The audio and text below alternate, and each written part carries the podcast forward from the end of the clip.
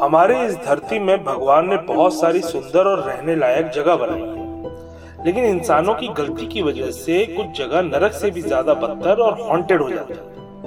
आज हम आपको कुछ ऐसी ही जगहों के बारे में बताएँगे जो ह्यूमंस की वजह से हॉन्टेड और हेल का परफेक्ट कॉम्बिनेशन दिखाई देती तो चलिए आपको बताते हैं टॉप फाइव ऐसे हॉन्टेड जगहों के बारे में जो आपके रेंगटे खड़े कर नमस्कार दोस्तों, मेरा नाम है चंदन और आप सुन रहे हैं हॉन्टेड फ़ाइल का ये खौफनाक एपिसोड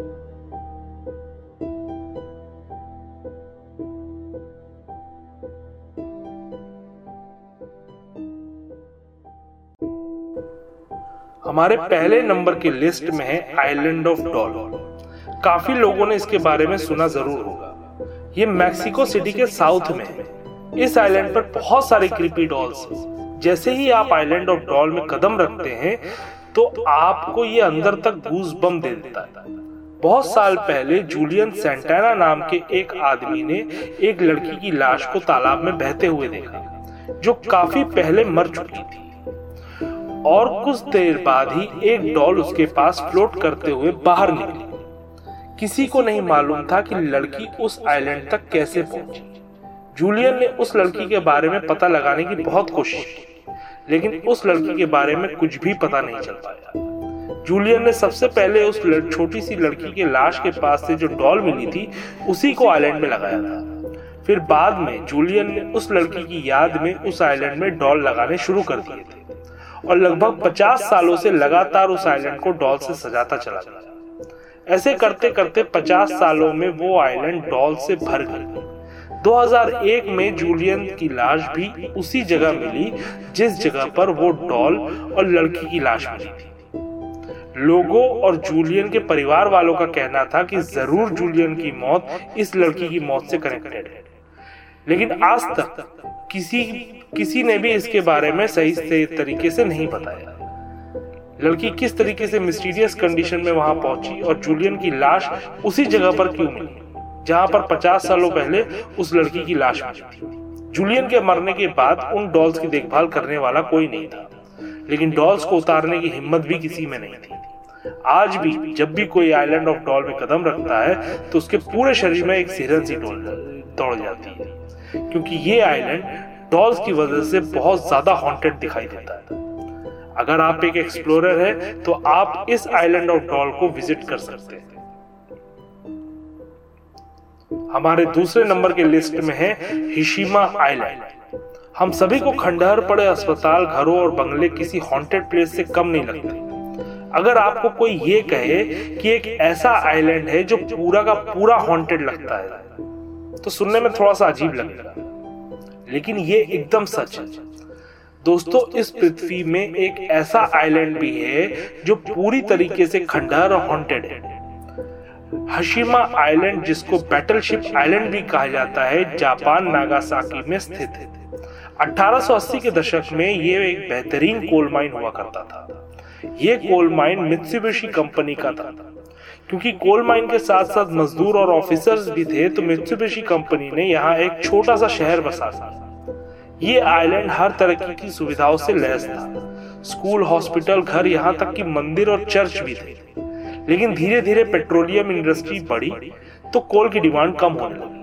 और फिर धीरे धीरे करके कोल की डिमांड लगभग खत्म हो गई।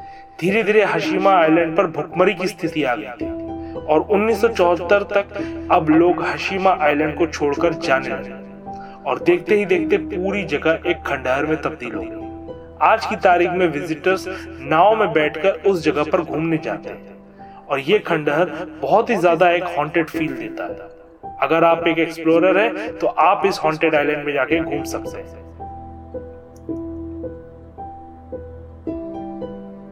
हमारे तीसरे नंबर पर है प्रिप्या हम में से काफ़ी लोगों ने चर्नीबॉल डिजास्टर के बारे में सुना ही होगा, जिसने 26 अप्रैल 1986 में एक हॉन्टेड प्लेस को जन्म दिया, जिसका नाम सुनकर अच्छे खासे लोगों की बोलती बंद हो जाती है।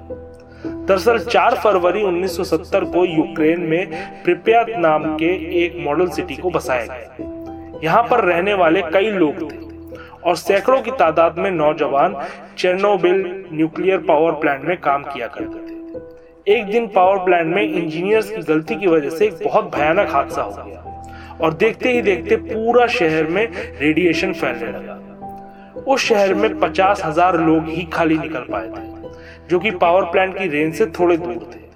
और जितने भी घर पावर प्लांट के पास रहे उनमें से कोई भी सरवाइव नहीं कर पाया। और सारे के सारे काफ़ी भयानक मौत से मारे गए। आज की डेट में इस सिटी को देखकर कोई ये नहीं बोल सकता कि किसी जमाने में इस सिटी में स्कूल मॉल हॉस्पिटल वगैरह था जो अब एक खतरनाक खंडहर में तब्दील हो चुका है। आज भी यूक्रेन गवर्नमेंट ने प्रिपेयर में जाने से रोक लगा कर रखा हुआ है। कहा जाता है कि पावर प्लांट में एक्सप्लोजन की वजह से जो रेडिएशन फैला था, वो आज भी वहाँ पे मौजूद है। लेकिन एक्सप्लोरर कहाँ किसी की सुनने वाला? है वो आज भी वहाँ जाते हैं। और एक्सप्लोरर की माने तो वहाँ पर लोगों ने बच्चों को खेलते हुए देखा है और नौजवानों को पुराने कपड़े पहनकर जले हुए पावर प्लांट की तरफ़ काम करते हुए जाते देखा हुआ अब ये सब कुछ उस रेडिएशन की वजह से दिखता है कि कृपी माहौल का असर है, कोई नहीं बोल सकता। हमारे चौथे नंबर की लिस्ट पर है सुसाइड फॉरेस्ट। हम सबने लवर पॉइंट्स के बारे में सुना है। लेकिन क्या आपने कभी सुसाइड फॉरेस्ट के बारे में सुना है? जापान, एक जंगल जिसका नाम आओकी गहारा है। जापान के लोगों का मानना है कि इस जंगल में यूरियल का निवास रहता है, जिसे आम भाषा में अगर बोले तो घोस्ट ऑफ़ डेड बोला जाता है। 1960 के दशक में ये जंगल दुनिया के सबसे हॉन्टेड जंगलों की लिस्ट में रहा। ना ना, गलत समझ रहे घूमने के लिए नहीं, सुसाइड कमिट करने के लिए। 35 स्क्वायर फीट के दायरे में फैले हुए इस जंगल में 2003 को 105 लोगों की लाशें मिली, जिनमें से लगभग सभी की बॉडी डिकम्पोज हो चुकी थी और कुछ बॉडी जंगली जानवरों का खाना बन चुकी थी। अगर जापानी स्पिरिचुअलिस्ट की माने तो यहाँ के सारे पेड़ शापित हैं।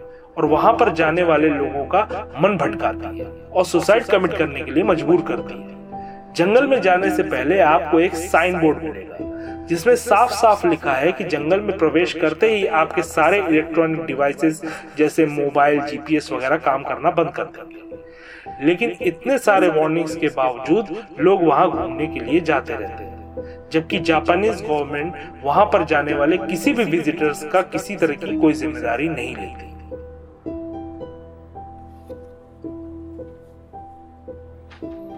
लास्ट बट नॉट लीस्ट हमारे पाँचवें नंबर के लिस्ट में है साउथ कोरिया का हॉस्पिटल जिसका नाम गैनिज्म साइकाट्रिक हॉस्पिटल था। गैंजिम साइकेट्रिक हॉस्पिटल को 1990 के दशक का एक मेंटल पेशेंट के लिए बनाया गया था। इस हॉस्पिटल को विरासत में ही पैरानॉर्मल एक्टिविटी मिल गई थी। ये हॉस्पिटल महज छह साल ही चल पाया। 1990 से लेकर उन्नीस के बीच में वहाँ से काफ़ी मरीज़ मिस्टीरियस तरीके से गायब होने शुरू हो गए थे। बाद में रीजन ये पता चला कि वहाँ के डॉक्टर और स्टाफ मिलकर वहाँ के मरीजों के ऊपर बहुत ही खतरनाक ह्यूमन एक्सपेरिमेंट्स करते थे, जिसकी वजह से मरीज़ मरने लगे। और फिर एक दिन अचानक हॉस्पिटल के बीचों बीच हॉस्पिटल के डायरेक्टर की लाश लटकी। कुछ कहते हैं कि डायरेक्टर ने सुसाइड कमिट किया था। और कुछ लोगों का कहना है कि ये उन आत्माओं ने किया जिसे डॉक्टर और उसके स्टाफ ने तड़पा तड़पा के मारा था। आज की डेट में ये पैरानॉर्मल इन्वेस्टिगेटर्स के लिए सोने की खदान से कम नहीं। है क्योंकि इस हॉस्पिटल के चारों तरफ़ नेगेटिव एनर्जी आज भी के टू मीटर में शो करती है। अगर आपको ये टॉप फाइव हॉन्टेड प्लेस का एपिसोड पसंद आया तो प्लीज़ लाइक शेयर और सब्सक्राइब ज़रूर कीजिए। तब तक के लिए जय हिंद